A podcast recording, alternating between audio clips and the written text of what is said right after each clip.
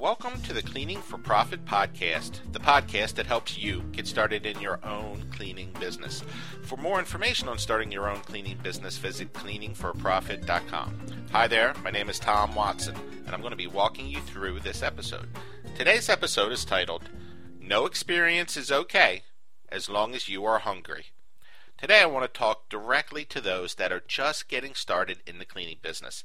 In particular, those that don't even have any customers yet, the ones that are still in the starting gate, so to speak. I'm speaking to you today because I want to tell you to stop worrying about the fact that you have no experience. I know a lot of people worry about that. But as I'm fond of telling everyone who will listen, when I started my business, I had zero experience of any kind in the business world. I never even managed anyone other than myself at any of the jobs I held in my life. I was the biggest beginner you ever saw. I didn't even have any real experience cleaning, other than vacuuming my mom's house as a kid. To be honest, I couldn't even keep my own room clean as a child, so the fact that I was starting a cleaning business seemed like a pipe dream to those that knew me when I was a kid. The only things on my resume as an adult was a warehouse job at a, at a hospital, a boring factory job that was very forgettable, and a position at an IT company. I had some other smaller stuff thrown in, but they were really the big three. Now, the last job was actually a nice paying gig, but I was completely unsatisfied with what I was doing. I felt like a robot at times, just going through the motions, getting all my assignments done.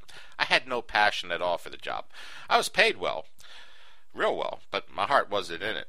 Factor in a demanding boss, and I needed a change. So I had the idea for the cleaning business. Now, as you can see, I had nothing going for me.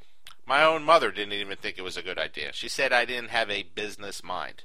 Now, I guess she was just looking out for me.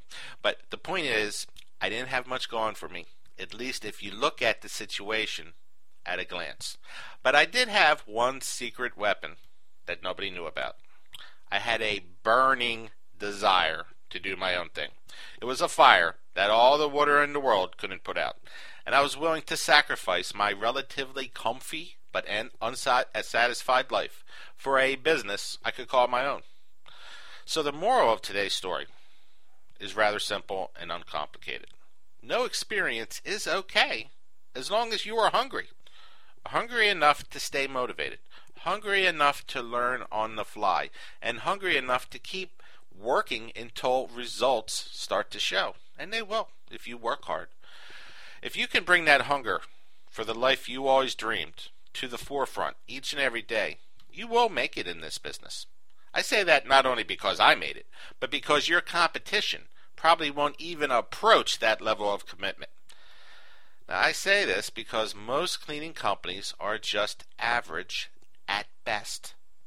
They lack the needed drive to be number one. They are just collecting checks in a sense. They are not hungry and willing to pay the price to be the best. They're just pretenders.